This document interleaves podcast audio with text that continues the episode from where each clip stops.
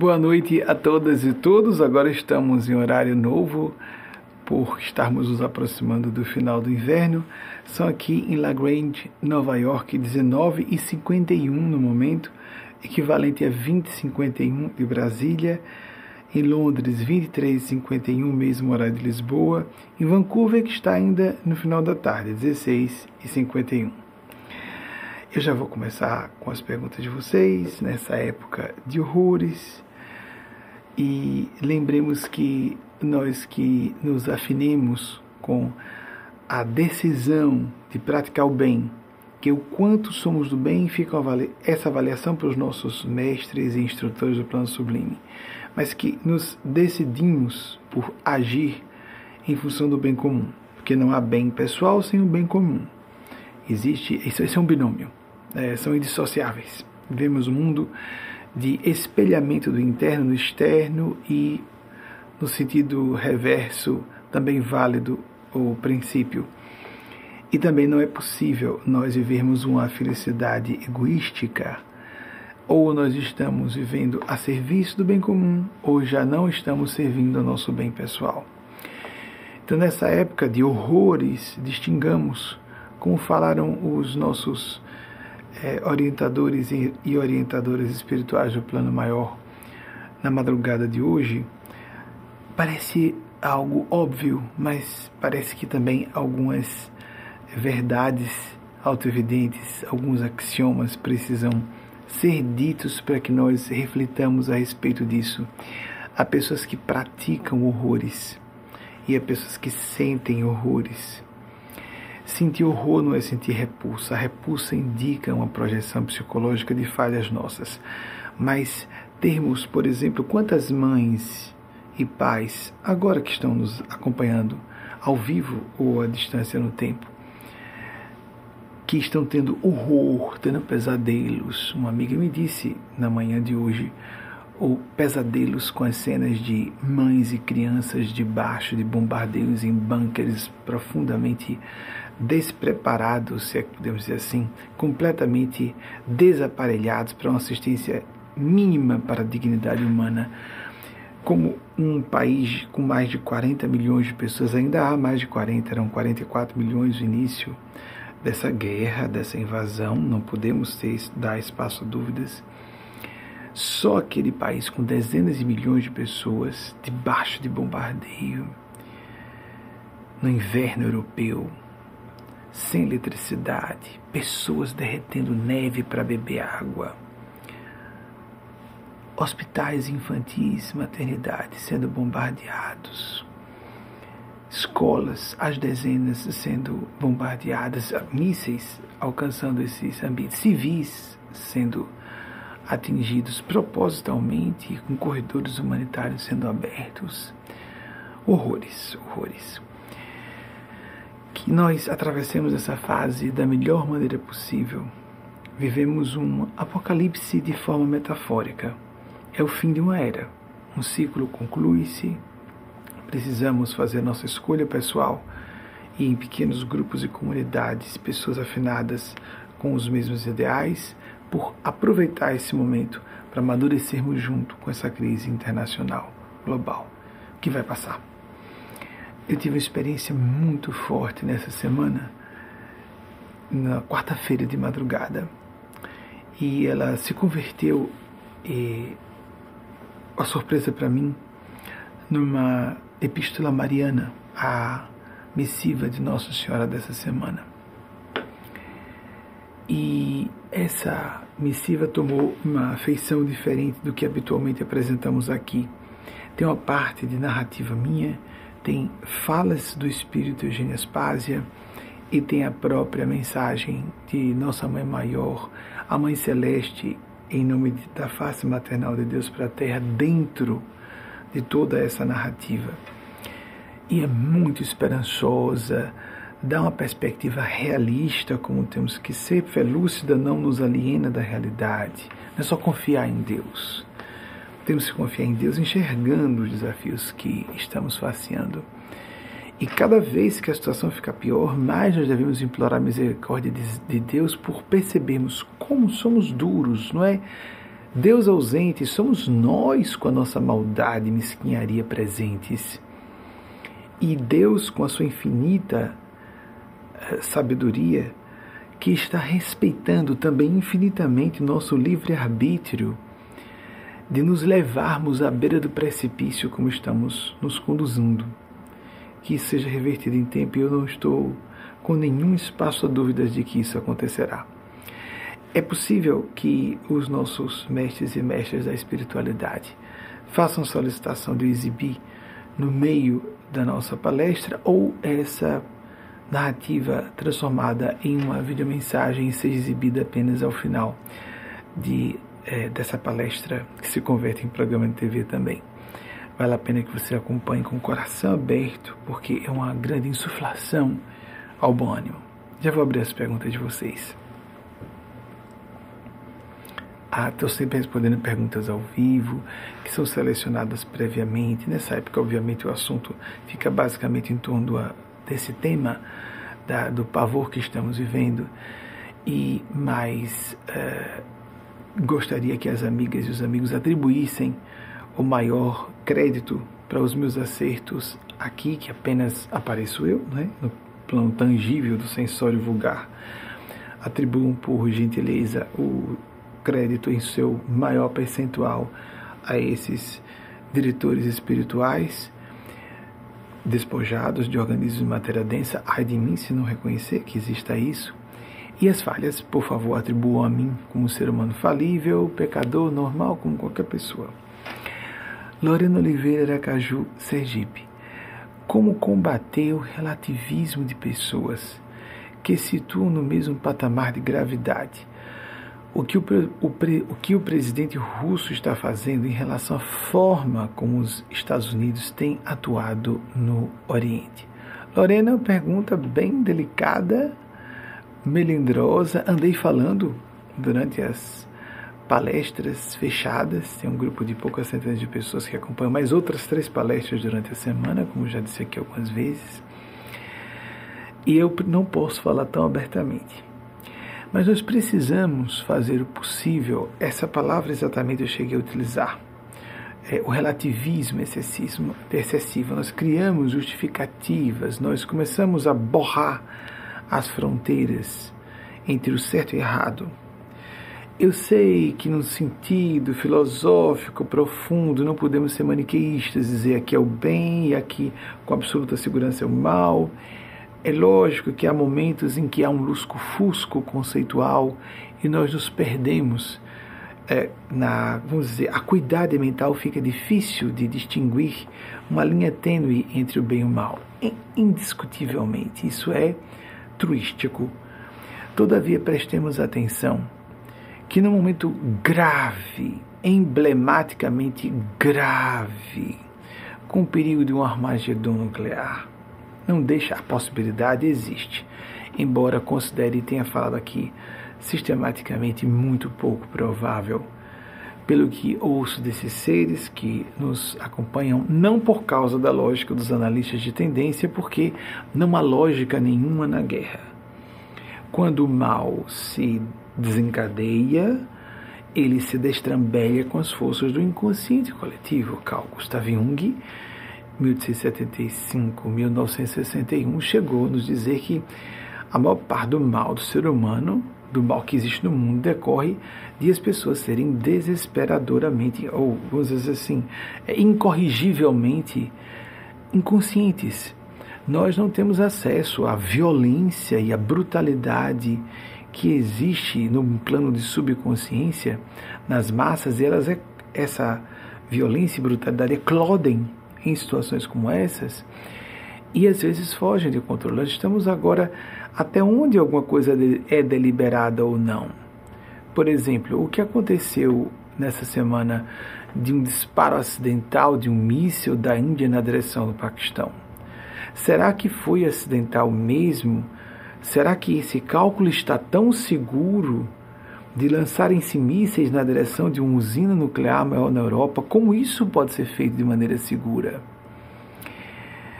É, centros universitários com patógenos dentro da Ucrânia, bombardeio na bastante intenso envio de mísseis na direção de uma instalação militar que era utilizada para exercício de movimentos pacíficos nas fronteiras, muitos, muito poucos quilômetros, parece, se eu não me engano, a 20 quilômetros de distância. Atenção, a espiritualidade não tem obrigação nenhuma de me corrigir informações que eu deva deter de memória. A poucos quilômetros, 20 aproximadamente, de distância da Polônia, um dos países integrantes da OTAN. Se houver ataque a países da OTAN, todos devem, e isso não tenhamos dúvida que acontecerá, todos devem entrar, inclusive os Estados Unidos, em defesa dos demais integrantes dessa aliança, a Organização do Tratado do Atlântico Norte. Amigos, amigas, nós brasileiros que não temos tradição desses horrores, de vivenciar esses horrores, nós que não passamos praticamente por guerra alguma, nós tivemos uma passagenzinha da Guerra do Paraguai, se manchou nossa história, agimos de forma indevida lá. A versão oficial dos paraguaios é bem, e paraguaias é bem diferente da versão da história oficial brasileira. A nossa participação na Segunda Guerra foi uma bobagemzinha, Monte Castelo, etc. Nós não temos tradição belicosa, nós não sabemos o que é isso aí.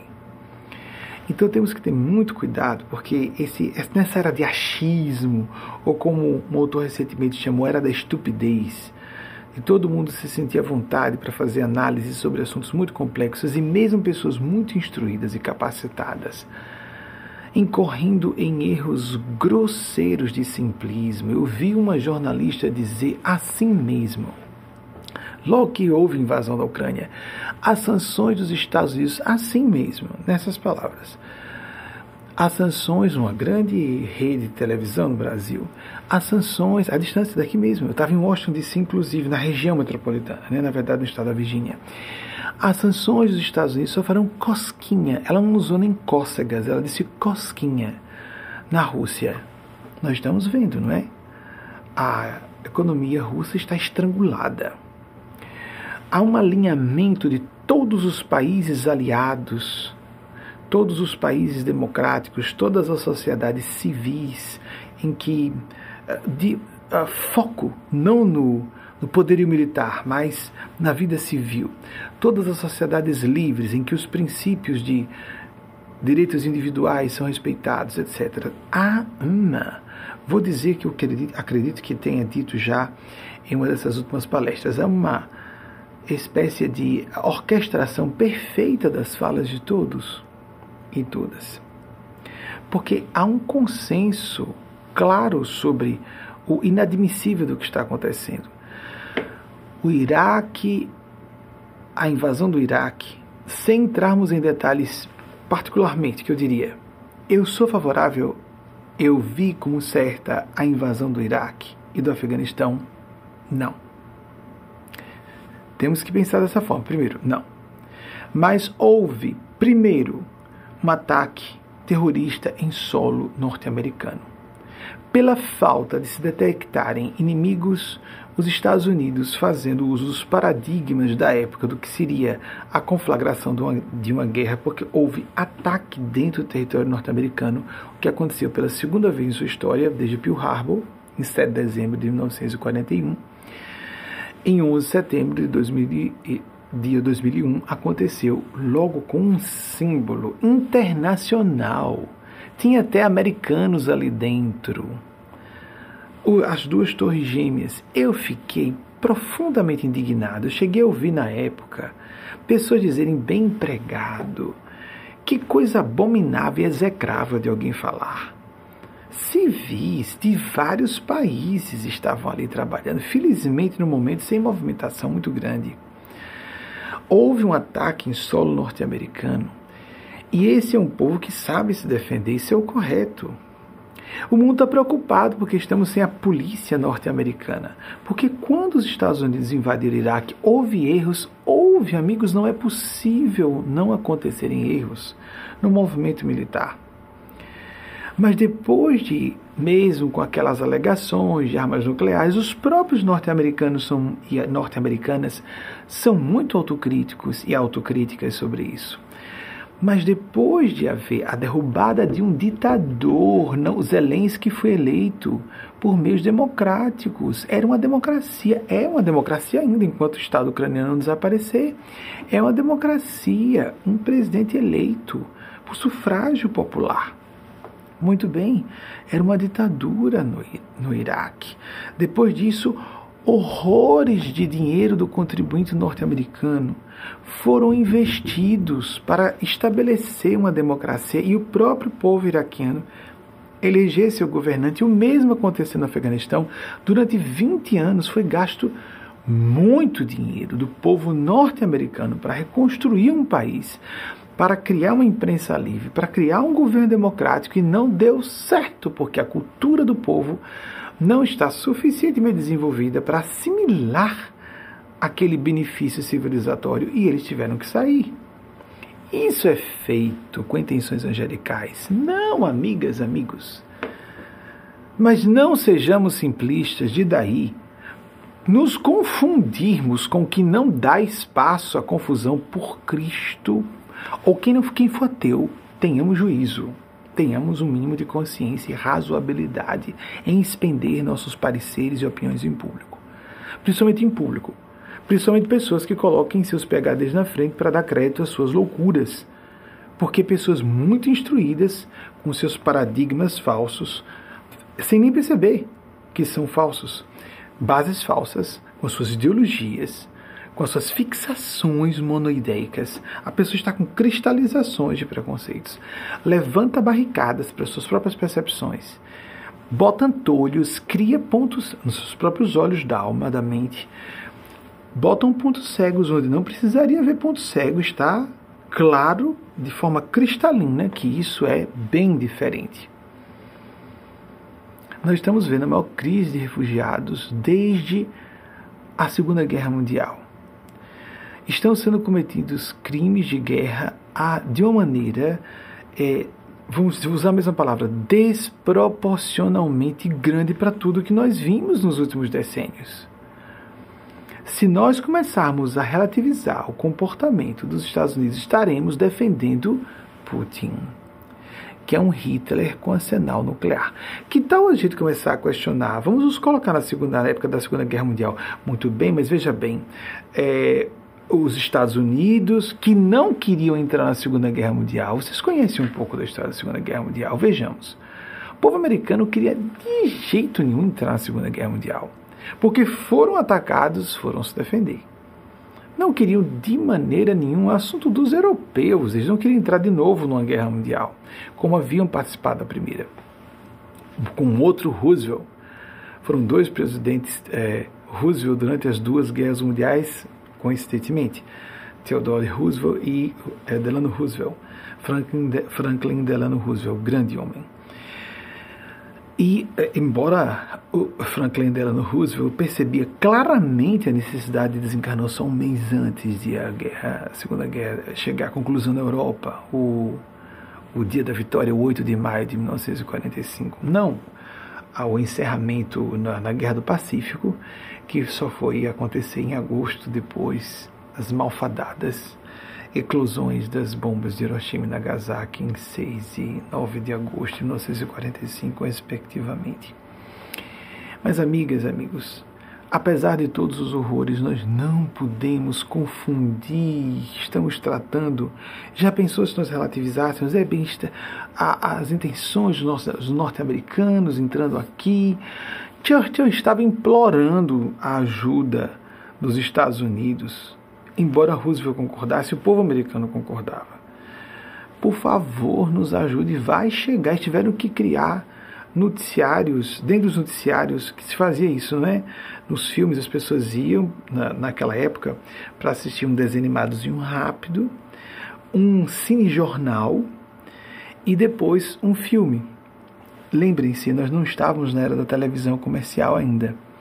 Então, dentro desse do lugar dos, de um cinejornal, eles colocavam alertas, esclarecendo a população que em poucas horas os aviões já vivíamos na era da aviação, e os aviões em poucas horas poderiam chegar da Europa aos Estados Unidos e atacar solo americano. Tiveram que explicar, a população estava perdida. sobre a questão de como a tecnologia havia avançado em poucos decênios e que havia uma ameaça ao povo norte-americano. Vamos, já que citamos um.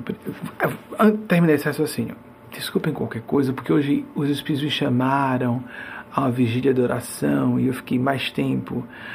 Metade do meu tempo de sono eu fiz em preces e meditações. Nós temos que fazer mais isso. Faça isso. Poder de oração. Jesus pediu isso diversas vezes. O Siddhartha Gautama Buda pediu que fizéssemos meditações.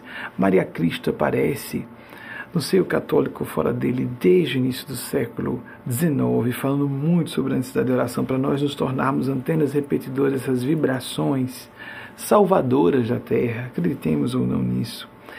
Então, eu dormi três horas e meia, um quebradinho a mais.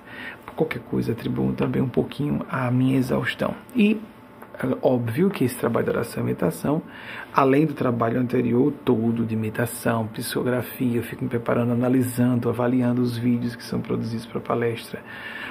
Eu não preparo a palestra, os temas são provocados. Obviamente eu esperava que alguma coisa no assunto surgisse. A gente percebe que algumas temáticas, agora a gente está na emergência internacional, mas tudo bem. Relativizar Hitler. Já pensaram? Ah, bem, os nazistas têm a sua razão de ser. Não, nazistas nunca têm razão de ser.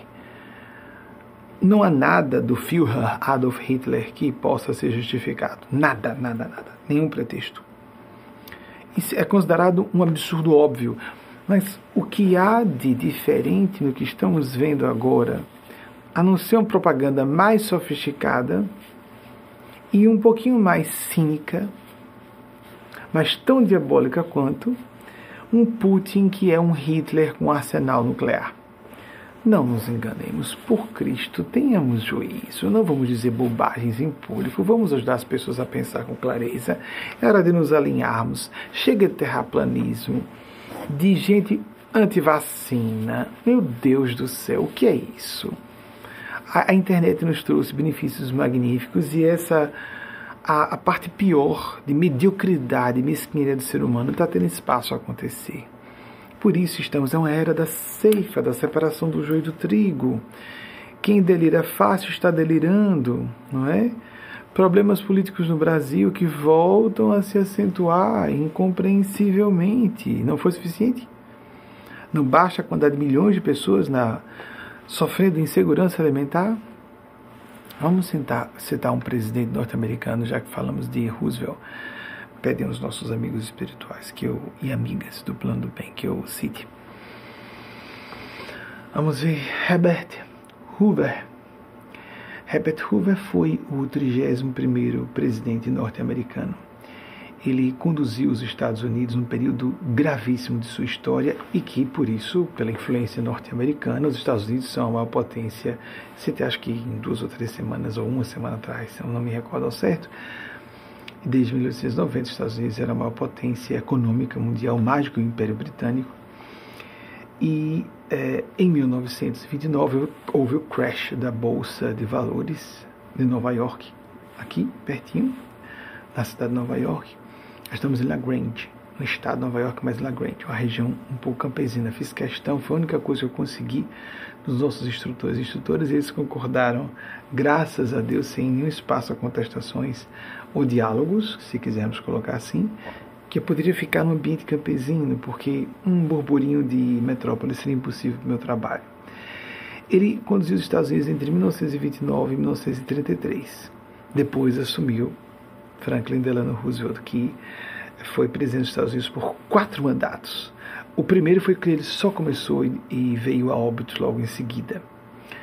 Nunca mais aconteceu isso. Foi o presidente que mais ficou no poder aqui nos Estados Unidos. Mas o seu predecessor, que, é, como citei, Herbert Hoover, 1874 a 1964 ele disse, são os, é uma frase muito conhecida, mas as pessoas não atribuem a ele.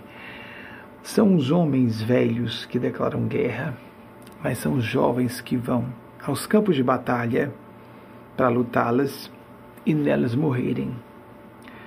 Nós temos que ter essa visão crítica. Não são só homens jovens, os russos, que estão invadindo, enganados pela propaganda russa. Temos que pensar bem isso. A propaganda é uma propaganda semelhante à nazista. Não dá para comparar o que acontece na Rússia com o que acontece no mundo civilizado. Há desinformação aqui ou ali em certos veículos de imprensa e vieses ideológicos, sem dúvida, nos países democráticos também, sem dúvida. Não é isso que estamos questionando. É porque estamos tratando com o pessoal que está com comportamentos completamente incompatíveis com a era de respeito à cidadania, não só dos seus compatrícios e compatrícias, mas de outros povos. Aqueles princípios que nós já falamos aqui são universais e estabelecidos de forma bastante sólida depois da Segunda Guerra Mundial, para que isso não trouxesse perigos de extinção para a espécie humana depois de entrarmos na Segunda Guerra Mundial, na era dos armamentos bélico-nucleares.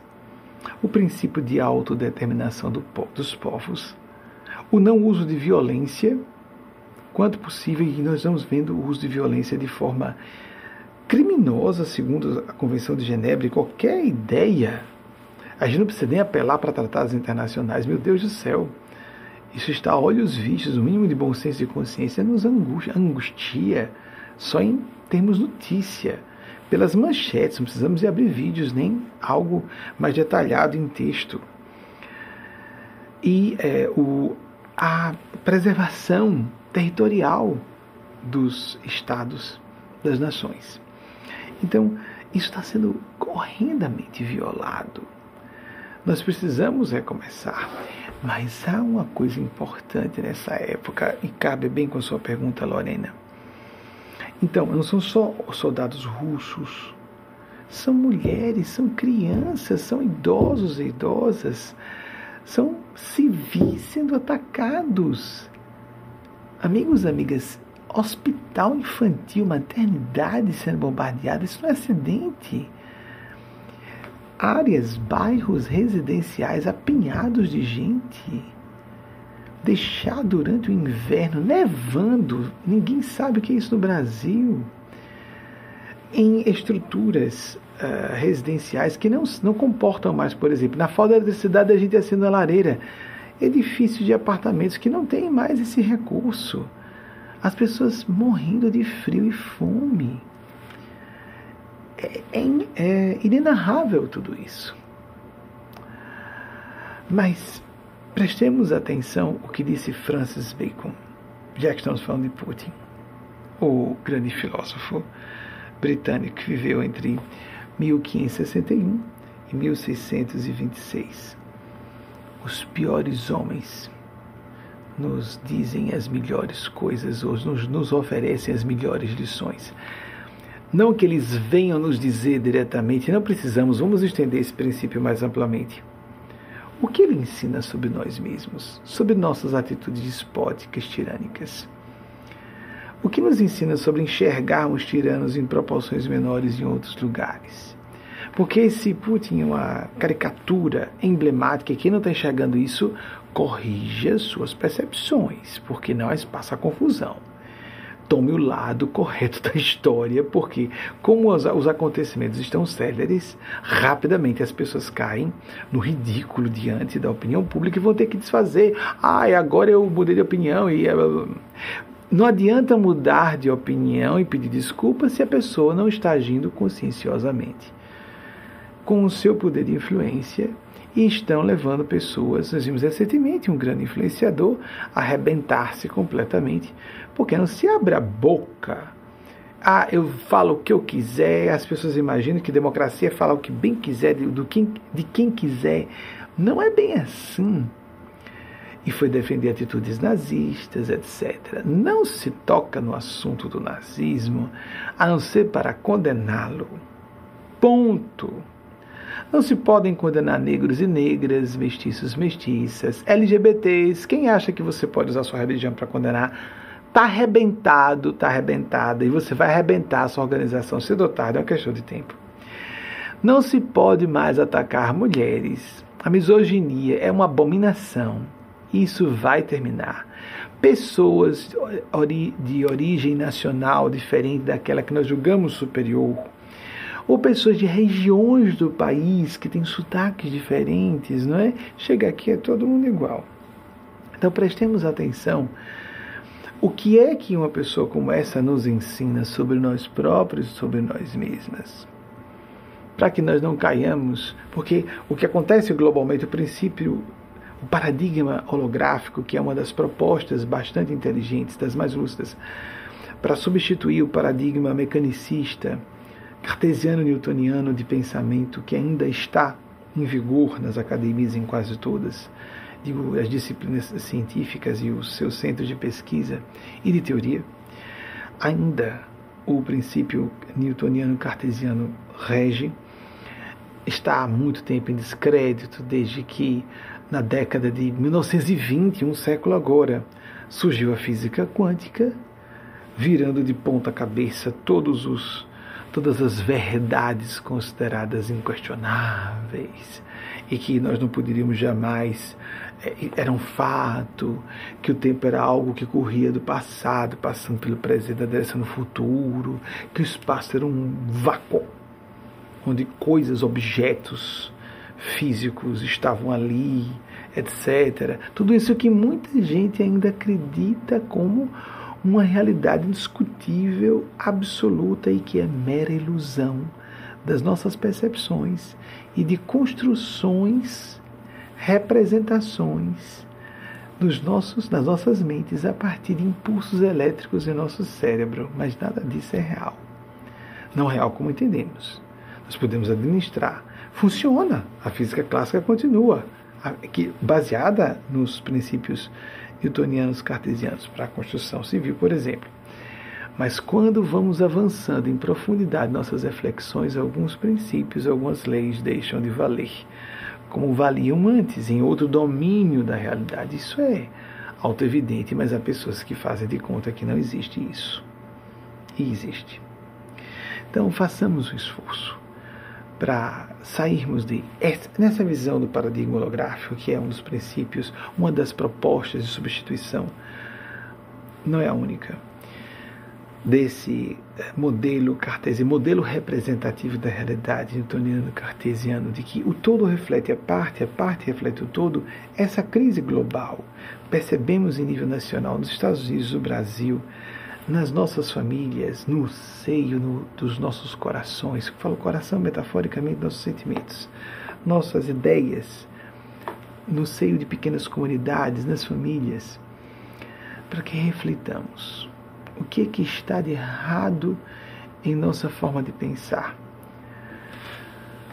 Um supercentenário Supercentenário é um grupo de pessoas que. Supercentenários é um grupo de pessoas que passaram de 110 anos. Elas são monitoradas por um organismo científico internacional.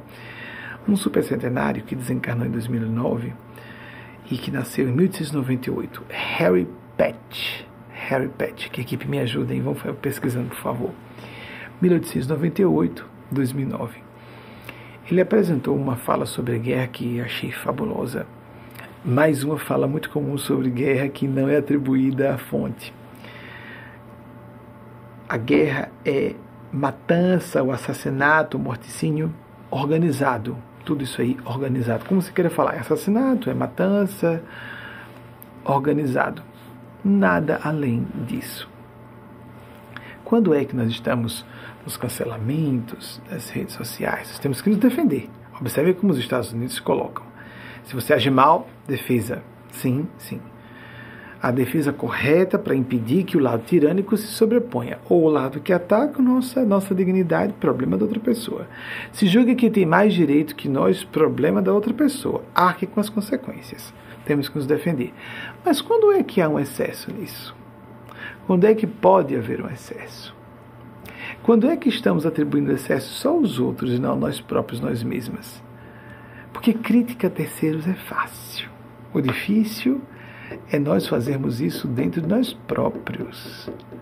Foi uma a fala de Winston Churchill, 1800, datas bem parecidas com a de é, uh, Herbert Hoover, ah meu Deus, eu já citei tanto Winston Churchill, né? Ele disse que, eu já digo as datas de morte, nascimento dele, dessa última reencarnação dele. Crítica é fácil, realização é difícil. Então, Winston Churchill, que viveu entre 1870 e. Ah, meu Deus, será que eu vou acertar dessa vez? 1874, acho que é o mesmo ano, é o mesmo ano de Herbert Hoover, em 1965. Eu acho que é isso. Acho que estou certo, é 1874 a 1965. A equipe vai fazer uma pesquisa e vai verificar se eu estou certo. Então, é, é curioso que estão me sugerindo fazer uma outra, uma outra citação. É, e, e tem, eu estou com confusão de datas de novo. É muito fácil estabelecermos que nós brasileiros somos, gostamos muito desse palavrório de opinar e a internet, isso, o mundo inteiro está acontecendo, não só brasileiros e brasileiras, porque eu me sinto completamente identificado com a minha nacionalidade, minha cidadania brasileira. Eu sou um residente nos Estados Unidos, mas sou brasileiro de alma. Não posso ter vergonha das tristezas que os desmandos no nosso país e nessa crise, passando uma vergonha terrível internacional, não é? Queimando a imagem brasileira e as tradições diplomáticas tão refinadas do Brasil. Uma pena. Mas vejam só o que disse Demóstenes, um orador da Grécia Antiga. Aí eu estou achando curioso, porque o que eu estou me lembrando é que são as mesmas datas de Aristóteles. Por favor, pesquisem os dois, tanto Demóstenes como Aristóteles. Demóstenes Demóstenes, se não me engano, nasceu e veio a óbito naquela reencarnação nos mesmos anos de Aristóteles, 384 a.C. a 322. Vocês podem verificar as, as datas dos dois. Mas o que eu quero citar, a quem eu quero citar é Demóstenes. Demóstenes disse: qualquer aliança muito próxima com um déspota é sempre perigosa, nunca é segura para um Estado livre. Vocês imaginem, já vi esse conceito no século IV, antes da nossa era, e até hoje nós contestamos isso. Há um tirano que está no poder há mais de 20 anos na Rússia. Nos Estados Unidos há democracia. É um tirano que está no poder e que invadiu um povo democrático no Iraque e no Irã, foram povos democráticos que perceberam e se confundiram em algum momento no processo de que havia necessidade de tirar alguém do poder que era tirano. Osama Bin Laden foi um terrorista, Saddam Hussein era um tirano, tiraram Saddam Hussein do poder. Foram a caça do terrorista e todos os seus asseclas e estabeleceram ali, investindo muito dinheiro do país aqui, do contribuinte norte-americano, para criar uma democracia ali. É a inversão completa do que nós estamos vendo. Um tirano decidiu criar justificativas esfarrapadas, mentiras deslavadas, cinicamente, como se a comunidade internacional estivesse no século XVII ou XVIII, e invadiu, simplesmente. Invadiu por interesses geopolíticos e ponto. E caprichos megalomaníacos narcísicos de poder sobre o mundo e se tornar um novo czar, um novo, um novo czar, um novo imperador. Então, é uma pena que nós nos confundamos com assuntos tão primários. Não é hora de nos confundirmos assim. Nós precisamos renascer das próprias cinzas de nossa estupidez com a fênix mitológica e nessa mesquinharia brasileira, né? Tem uma relação de inveja e ódio com os Estados Unidos, né? As pessoas nem percebem que estão torrando de inveja e vem aquela conversa no Brasil de que qualquer fala pessimista parece mais inteligente.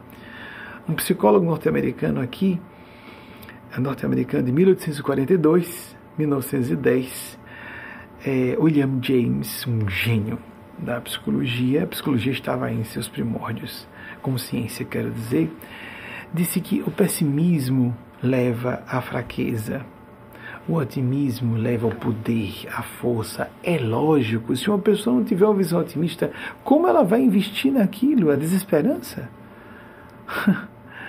enquanto a vida é esperança, disse Cícero, meu Deus, enquanto a vida é esperança, temos que fazer o esforço de sair do nosso campo pessoal de caprichos e opiniões levianas, sem base, conclusões precipitadas, sem uma pesquisa cuidadosa, sem que sopesemos com cuidado as situações. Temos, ter, temos que ter senso de, senso de proporções para fazer cotejos como esse, o que aconteceu no Iraque, no Afeganistão, o que aconteceu agora na Europa o lado russo, com o tirano há 20 anos do poder, está fazendo ameaças reiteradas, insinuando o uso de força bélico-nuclear. Amigas, amigos, isso não pode ser só tratado como blefe.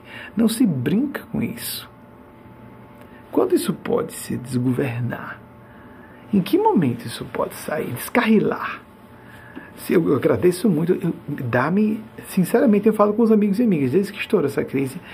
Obrigado, meu Deus, que eu não sou ateu. Morro de pena de ateus e ateias esclarecidos, esclarecidos, que ficam vendo. Por muito menos a Primeira Guerra Mundial começou. Por muito menos a Segunda Guerra Mundial começou. Meu Deus do céu. A crise, um especialista falou recentemente, a crise dos mísseis de Cuba, que quase aconteceu uma magia nuclear, não houve troca de tiros está havendo derramamento de sangue. É, é de ondo, é de ondo, é ondo no, nos, na, é, na Ucrânia.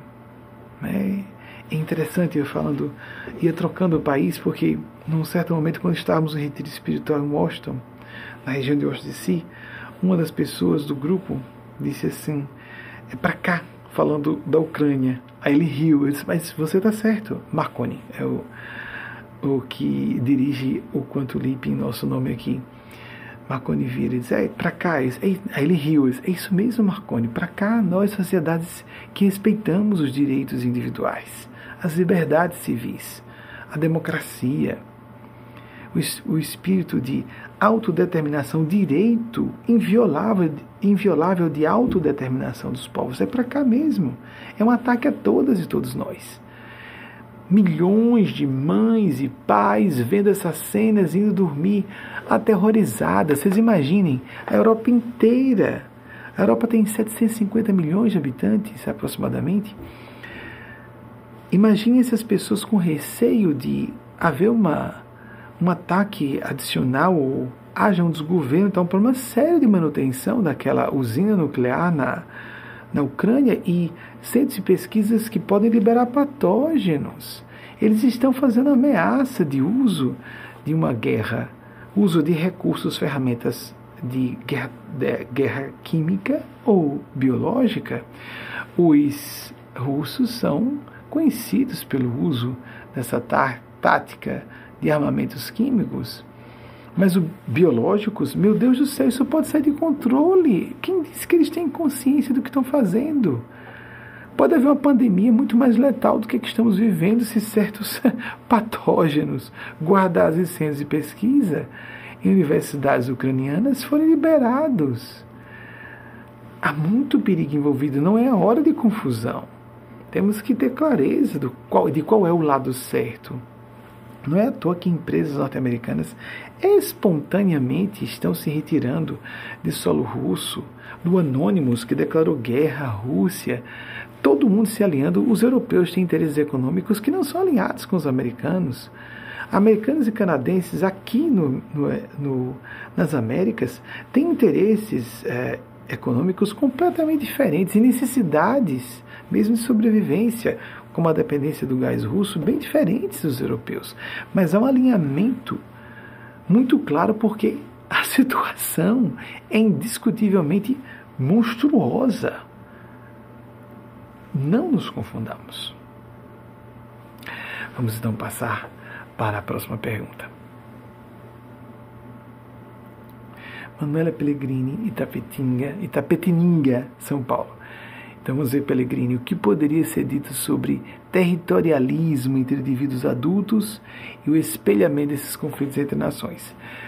gostei, Pellegrini, que você já está trazendo para o nosso universo pessoal, porque não adianta só a gente discutir o que está acontecendo longe sem percebermos que em escala maior acontece um teatro de tragédias que representam o que nós vivemos intimamente.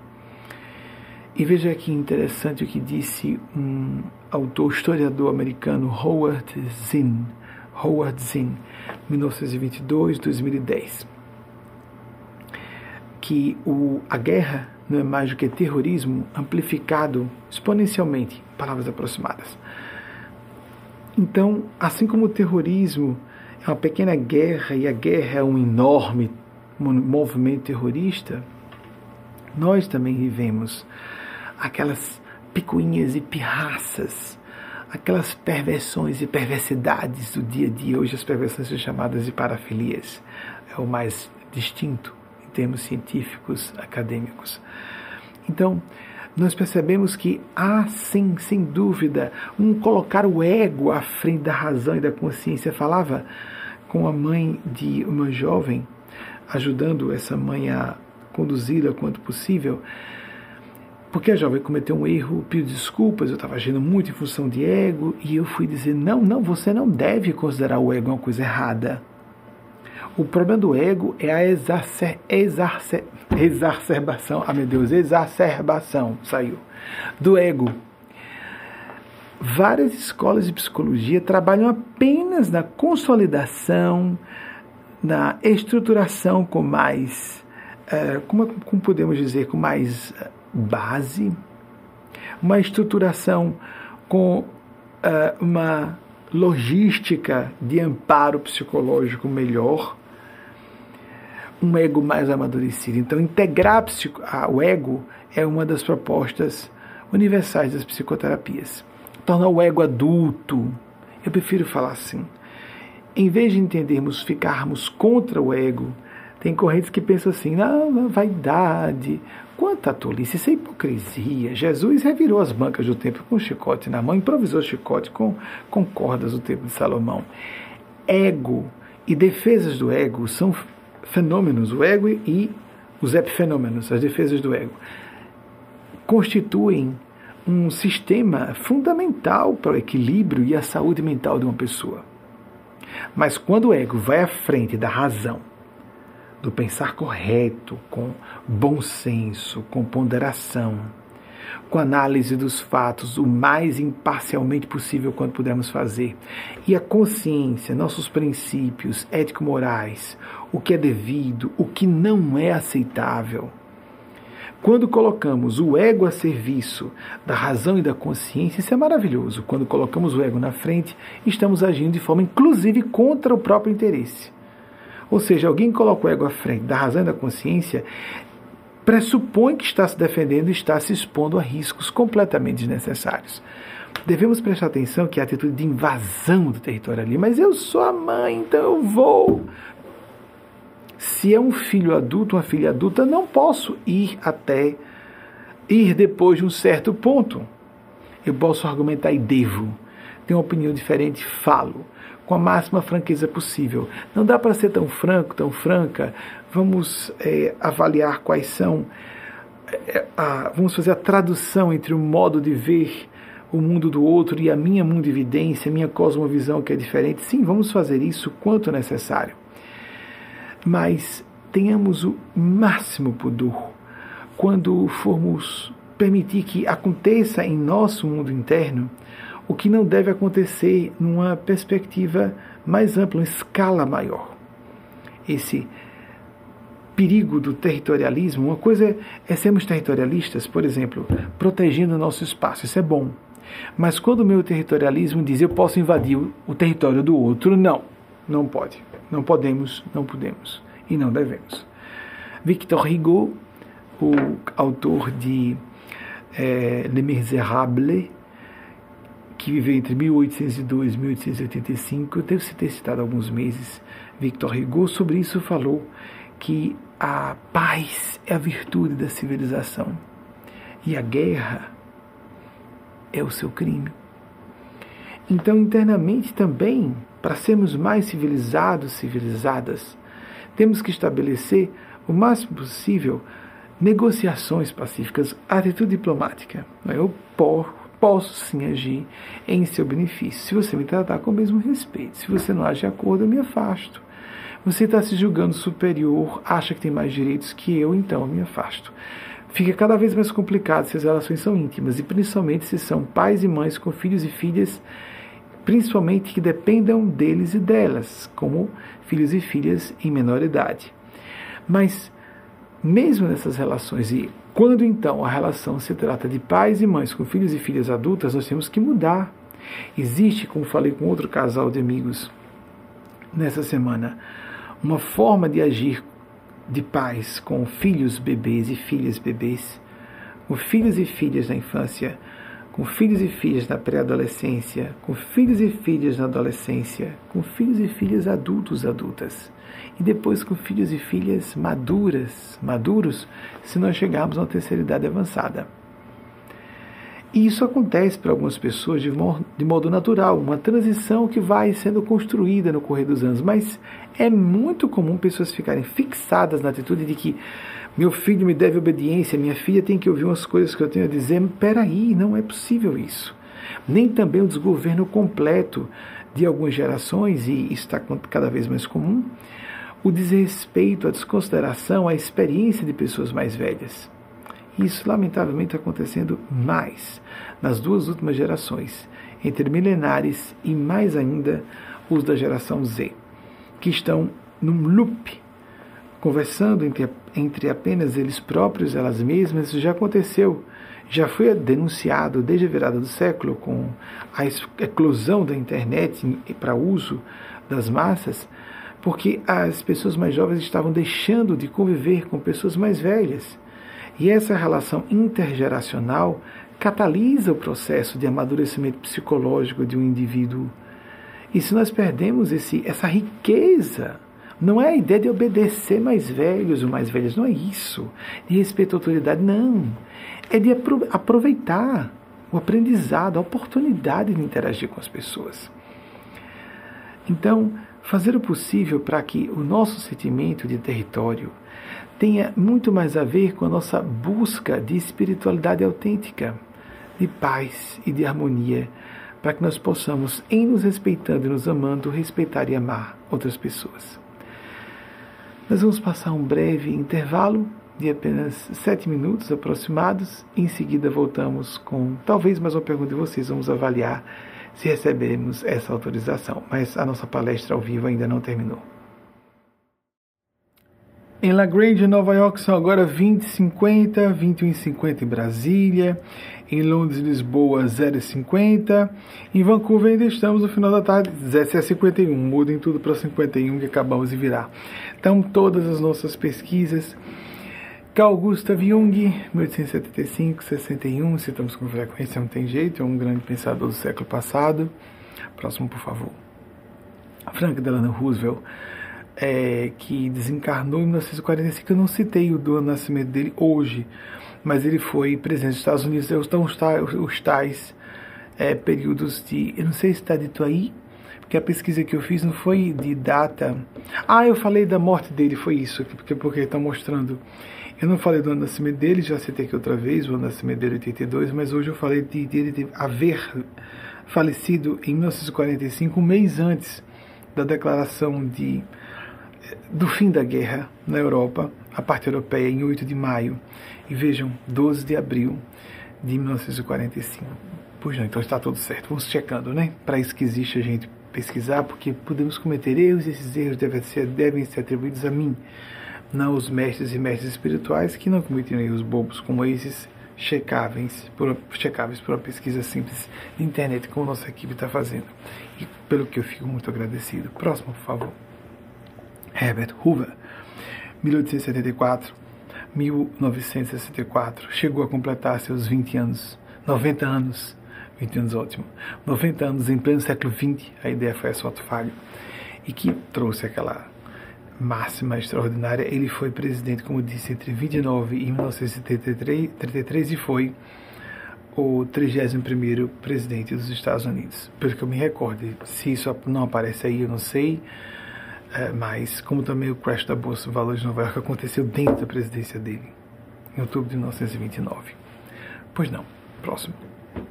Francis Bacon, 1561 a 1626, grande pensador do século atravessou, né? Século 17, 16 para 17, mas ele ficou célebre no século 17, nos seus últimos 26 anos de vida. Próximo, por favor. Harry Patch, o super centenário, morreu com 111 anos.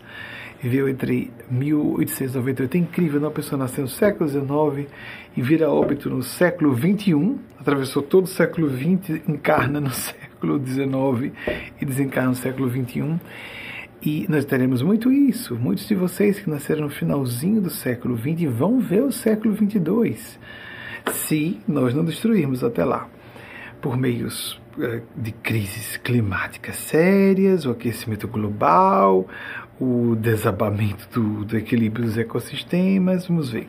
Mas se não, e com os avanços da farmacologia, da medicina geriátrica, ortomolecular, etc., toda a engenharia genética que tá, está indo a fundo nos, nos estudos dos telômeros, há muitos decênios estudam isso, né, para que as pessoas sejam mais longevas, não só viverem mais, mas viverem com melhor qualidade de vida, distenderem as funções é, plenas de lucidez e de saúde física quanto possível, da maturidade, não a decadência de uma senilidade angustiosa, tormentosa, que isso não é um presente, isso não é um prêmio, isso é um castigo do céu, né? Para muitas pessoas julgam isso, inclusive. Próximo, por favor. Winston Churchill citamos, de fato 74, o mesmo ano de Herbert Hoover, que eu estava com essa dúvida, mas ele desencarnou, como disse, em 1965, então está certa essa pesquisa também. A pesquisa diz que estávamos, estávamos certos. Podemos errar de vez em quando, vocês percebem que eu cometo um errinho aqui ou ali, não é? É lógico, somos seres humanos. Próximo, por favor. Demóstenes 300, estou curioso, questão de Aristóteles, porque me deu uma dúvida aqui, datas batendo demais. 384 a.C., 322 a.C. Vocês botaram Aristóteles logo depois? É isso mesmo, 384, 322 a.C. Então, é, os dois viveram exatamente na mesma época, literalmente no mesmo período de tempo, na mesma cidade, Atenas. É, embora, vejam, ele morreu em outro lugar, mas eles se celebrizaram, porque ele foi ser é, professor de é, Aristóteles, de Alexandre o Grande, etc, etc. Vamos, vamos entrar em detalhes sobre isso agora. Vale a pena que você pesquise sobre o assunto, é fabuloso. Tem uma linha de grandes pensadores. Eu sou Aspásia de Mileto, que foi mestre de Sócrates, que foi mestre de Platão, que foi mestre de Aristóteles que teve a infelicidade de ser mestre de Alexandre o Grande, ou a felicidade. Bem controverso isso, não é porque Alexandre o Grande levou, helenizou o mundo, não é? expandiu o conhecimento grego pelo mundo, criou 12 Alexandrias, das quais só uma sobreviveu, Alexandria do Egito, etc. Seguindo a próxima pesquisa. William James, o psicólogo norte-americano, 1842 1910. E tem uma mística nesse ano 1910. Um monte de gente veio a óbito importante. E teve gente importante que nasceu também aí. Pedi pesquisas a mais. Howard Zinn, 1922-2010, o historiador e cientista político norte-americano. Mais algum? Victor Hugo, 1802-1885, Le Miserable, isso já se transformou em peça de teatro, em filmes, musicais, etc. Próximo, por favor. Ataque a Pearl Harbor em 7 de dezembro de 1941, uma data importante da história da, Segunda Guerra Mundial. Tá certa também. Próximo, próximo, por favor. Ah, o 11 de setembro, que não souber essa data, tá perdida em outro planeta, né? 11 de setembro de 2001, pois não, próximo. Dia da Vitória de Maio de 1945, que é outra data super importante da história da Segunda Guerra Mundial e da história universal, né? Mais alguma pesquisa? Bomba de Hiroshima e Nagasaki, eu de vez, de vez em quando cito aqui, porque foram horrores, não é? Controvérsias. Bomba de Hiroshima e Nagasaki, 6 e 9 de agosto de 1945. Mais alguma pesquisa? A maior potência econômica. Eu sei que eu já falei aqui recentemente, vocês trouxeram 1899, 1890, exatamente esse ano, os Estados Unidos haviam ultrapassado o Império Britânico como a economia mais produtiva do mundo. Tornou-se a maior economia do mundo. Mas alguma pesquisa? Herbert Hoover, de fato, 31 presidente dos Estados Unidos, de fato, de quatro. De, de, eu não sabia as datas, os, os de e-mails não. Mas você tem que tinha sido entre 1929 e 1933. O crash da Bolsa de Valores aconteceu ali. Nossa, que fatídico, né? No primeiro ano de é, mandato dele. Pronto, então gostaria de apresentar a espiritualidade amiga pede que é, eu esclareça a vocês que nós teremos, obviamente, uma celebração. Nós chamamos a nossa organização de Ação de Graças a Maria Cristo. Temos que propagar isso. Uma mãe pode ser crística, uma mulher pode ser uma ungida e não só um homem. Jesus concordaria plenamente comigo se estivesse aqui encarnado, é lógico.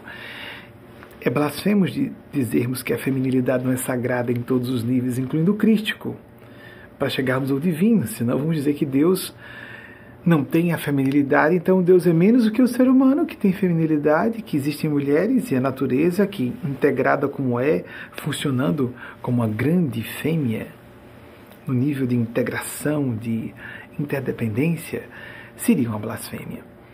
Então, fazemos um dia de ação de graças, celebramos o terceiro ano em que ela prometeu fazer morada, uma morada mística, o que isso significa exatamente nós não sabemos em 15 de março de 2019, ela disse que vinha fazer morada no lar nosso da nossa instituição e para todos que se alinhassem, todas que cooperassem de algum modo com nossa organização, movimento. E é, fazemos normalmente. Em 2020 nós fizemos a primeira celebração, mas houve a eclosão da pandemia. Nós celebramos dois anos da pandemia formalmente declarada pela Organização Mundial de Saúde e a ONU em 11 de março de 2020. E no dia 15 nós nos encontramos, 2021 já não foi possível, e participamos do evento internacional da CCW 65, na sua 65 edição, é, de forma digital. É o que vai acontecer essa semana, depois de amanhã, no dia 15 de março. Conseguimos colocar no mesmo dia para fazer uma convergência ou confluência para a data que nós celebramos de ação de graças a Maria Cristo. Essas cartas que nós estamos falando, das pessoas terem suas cartinhas numa queima ritualística para oferecer ao céu, a ideia do, simbólica de tornar algo sólido, é, gasoso vaporoso, alguma coisa assim. A ideia é toda de trazer o que está no nosso coração para fora. É um ritual de passagem, nós somos muito pobres em nossa cultura, nos rites d'entrée et de sortie, os ritos de entrada e de saída, precisamos desses ritos de passagem. Então não será possível. Não temos como fazer isso. E quando fazemos os eventos da visita de Maria Cristo, havia cobertura de corpo de bombeiros para ver segurança. Não faça em casa. Escreva sua cartinha em casa. Faça apenas como um ritual. Pode ser à mão, pode ser digitalmente. Guarde esse arquivo para o próximo ano ver novamente. Faça um trabalho de reflexão. Isso deve ser diário. Todos os dias devemos fazer nossas práticas de oração e meditação, mas uma vez no ano, uma coisa especial. Se você não puder assistir ao vivo, a nossa participação dentro desse grande evento que a ONU Mulher faz, na condição de órgão consultivo do Conselho Econômico e Social da ONU, a nossa instituição, que em seu nome jurídico, Sociedade Filantrópica Maria de Nazaré, é um órgão consultivo em caráter especial do Conselho Econômico e Social da ONU, recebeu autorização, nós solicitamos para fazer uma conferência dentro do evento, e vai acontecer às 20 horas da próxima terça-feira, 15 de março, o equivalente daqui dessa região, aí ao contrário, nós temos que nos referenciar por aqui, porque a sede mundial da ONU é aqui em Nova York. Então, 21 horas do Brasil, de Brasília. E se você tiver alguma dificuldade para entrar na sala digital, porque é como se fosse um grande centro de convenções digital. Então, se você se atrapalhar, não se preocupe, haverá reexibição na próxima semana, será a palestra do próximo domingo. Nós vamos exibir aqui nesse horário, mas gravado, o que aconteceu na terça-feira, ao vivo, você pode acompanhar pode acompanhar. Eu vou falar em português porque eu só falo espontaneamente. As pessoas fazem palestras em inglês, lendo, né? Tudo bem, é assim todo mundo faz, né? É, mas para falar com. Eu tenho muito cuidado com o tipo de assunto que falo. Meu inglês é macarrônico. Eu não vivo com. não convivo com norte-americanos ou nativos ou pessoas que utilizam inglês no dia a dia. Meu inglês é de leitura, de, de, de uh, ter contato com documentários ou o que for. É um inglês elementar, na minha opinião, para o meu padrão de trabalho. E então vou utilizar o português mesmo Pra, o que importa é o conceito. Tem um monte de gente falando inglês aí, não tem importância. Vai haver tradução simultânea de um excelente profissional para isso. E enquanto isso, nós vamos fazer. Você pode escolher, se estiver ao vivo, a tradução simultânea em inglês ou para pessoas anglofônicas no nosso canal YouTube inglês vai ser postado com a tradução simultânea em inglês ou português e acompanhar o evento inteiro com a celebração de mulheres e meninas, o empoderamento feminino. Que a Divina Providência nos proteja nessa época de horrores, para que nós não sejamos partícipes da criação de horrores, e sim componentes integrantes dos exércitos, dos exércitos da luz, do bem, para facilitarmos, propiciarmos e até gerarmos o bem nas nossas e nas vidas de outras pessoas, porque não é possível fazer uma coisa sem outra temos que é, falar. Eu citei recentemente Angelou, ela fala alguma coisa sobre desconfie de alguém. Eu desconfio quando alguém não se ama e diz que me ama, eu fico desconfiada. E ela fala de um ditado africano que diz: desconfie de uma pessoa que está nua e lhe oferece uma peça de roupa gratuitamente. Então, tem que haver autorrespeito, autoestima, amar o próximo como a si mesmo, disse nosso Mestre Senhor Jesus, para depois propor o Cristo Verbo um outro ensinamento, que era amar o próximo como ele nos amou, no nível de total sacrifício de si pelo outro. Mas nós não estamos nesse nível. Precisamos desenvolver o ego primeiramente, para que depois possamos viver o lado angelical que em nossa realidade psicológica na Terra de hoje é uma semente. É uma sementezinha muito é, vamos dizer, modesta, vamos colocar uma palavrinha suave.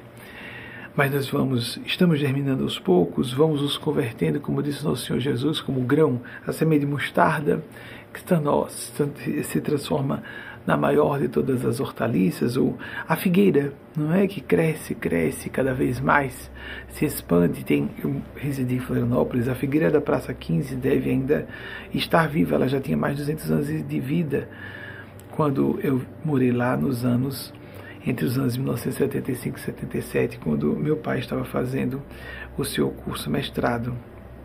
E agora sejamos figueiras que doam frutos, porque existe sicômoro, que é a figueira sem figos, que não produz figos. E Jesus visita numa passagem das mais polêmicas dos evangelhos e muito rica, porque ali é uma analogia de nós seres humanos que não devemos ter estações para fazer o bem, fazer o bem é para fazer o bem, ponto final. Com bom ou mau humor, sem vontade ou, sem, ou com vontade, né, numa circunstância difícil ou fácil, Jesus visita uma figueira fora da estação de figos e amaldiçoa porque não encontra figos na figueira. Mas estava fora da estação de figos. Nem era um sicômoro a figueira que não dá figos. Era uma figueira saudável, mas estava fora da estação. Nós, seres humanos, não somos como árvores, esperando a ocasião. É, eu vou pensar na espiritualidade quando chegar meu momento e quando eu sentir necessidade. Eu não gosto de fazer oração sem estar espontaneamente com vontade. Eu não gosto de ir para a igreja se não for o meu momento. Tem pessoas que falam isso parecendo tão esclarecidas elas estão dizendo estupidezes blasfemas. Ninguém deixa de ir ao trabalho, ninguém deixa de estudar para os seus concursos, porque está ou não com vontade, no espírito de fazer, e ninguém deixa de cuidar dos seus filhos ou filhas, muito, até mesmo de cônjuges ou parceiros sexuais. Mas quanto a Deus, a gente só faz com dar vontade. Não é à toa que sejamos tão pobres em espiritualidade. E o ateísmo campeia porque há pouca consistência em religiosos convencionais e vemos muito pouca autenticidade na espiritualidade das pessoas que se dedicam a Deus e à própria espiritualidade. Que Nossa Senhora, Nosso Senhor Jesus e o Grande Deus nos abençoe e nos protejam, assim seja. Até o próximo domingo, se a Divina Providência nos autorizar, assim seja. Mas preste muita atenção no vídeo que foi produzido por nossa equipe, tá? Uma produção primorosa, gostei bastante. Pedi que tivesse um cuidado especial, tiveram que produzir as pressas em dois dias, porque foi na quarta-feira de madrugada que a experiência aconteceu e sexta-noite já estavam entregando a primeira versão. Sobre o, a vivência que atravessei, atenção, não estou me colocando em nenhuma posição especial. O fenômeno mediúnico é um fenômeno ah, ordinário. É, ou seja, é uma função humana como qualquer outra, com inteligência, memória, afetividade, etc. Mas a espiritualidade escolhemos provavelmente por ser uma pessoa assumidamente vulnerável, falível, é, normal, apenas tentando cumprir meus deveres, sendo responsável, honesto. Isso não é nenhum motivo de. É, não precisa parecer autolisonja, isso é dever, obrigação de todo mundo. Mas pediram que eu transmitisse essa mensagem. O espírito Eugênia Aspásia, que foi Bernadette Subiru, a santa vidente francesa, que viu Nossa Senhora na cidade de Lourdes, canaliza Eugênia, canaliza Eugênia Aspásia, canaliza Maria Cristo e trouxe essa experiência fortíssima. Ela pediu, na hora da narrativa, que eu descrevesse, narrasse um outro evento que se deu em 19 de fevereiro de 2019 e daí fizéssemos o encadeamento de eventos até o momento crítico que atravessamos globalmente nessa época. Beijo no coração de todas e todos. Espero poder estar com vocês, servi-los e servi-las por mais tempo. Até terça-feira, para quem puder estar conosco é, ao vivo no grande CSW 66. Essa, essa vai ser a 66 edição da Comissão do Status da Mulher e da Menina e da, da ONU e teremos a honra, a satisfação de participar, fazendo, é, proferindo a conferência na terça-feira à noite. Mas não se preocupe se você é daquelas pessoas que se atrapalham com a internet, você vai assistir ao vivo, ao, se não ao vivo na terça-feira, o que foi gravado e editado, porque nós vamos colocar uma nova mensagem de Maria Cristo, trazida por Eugênia Spásia, no próximo domingo.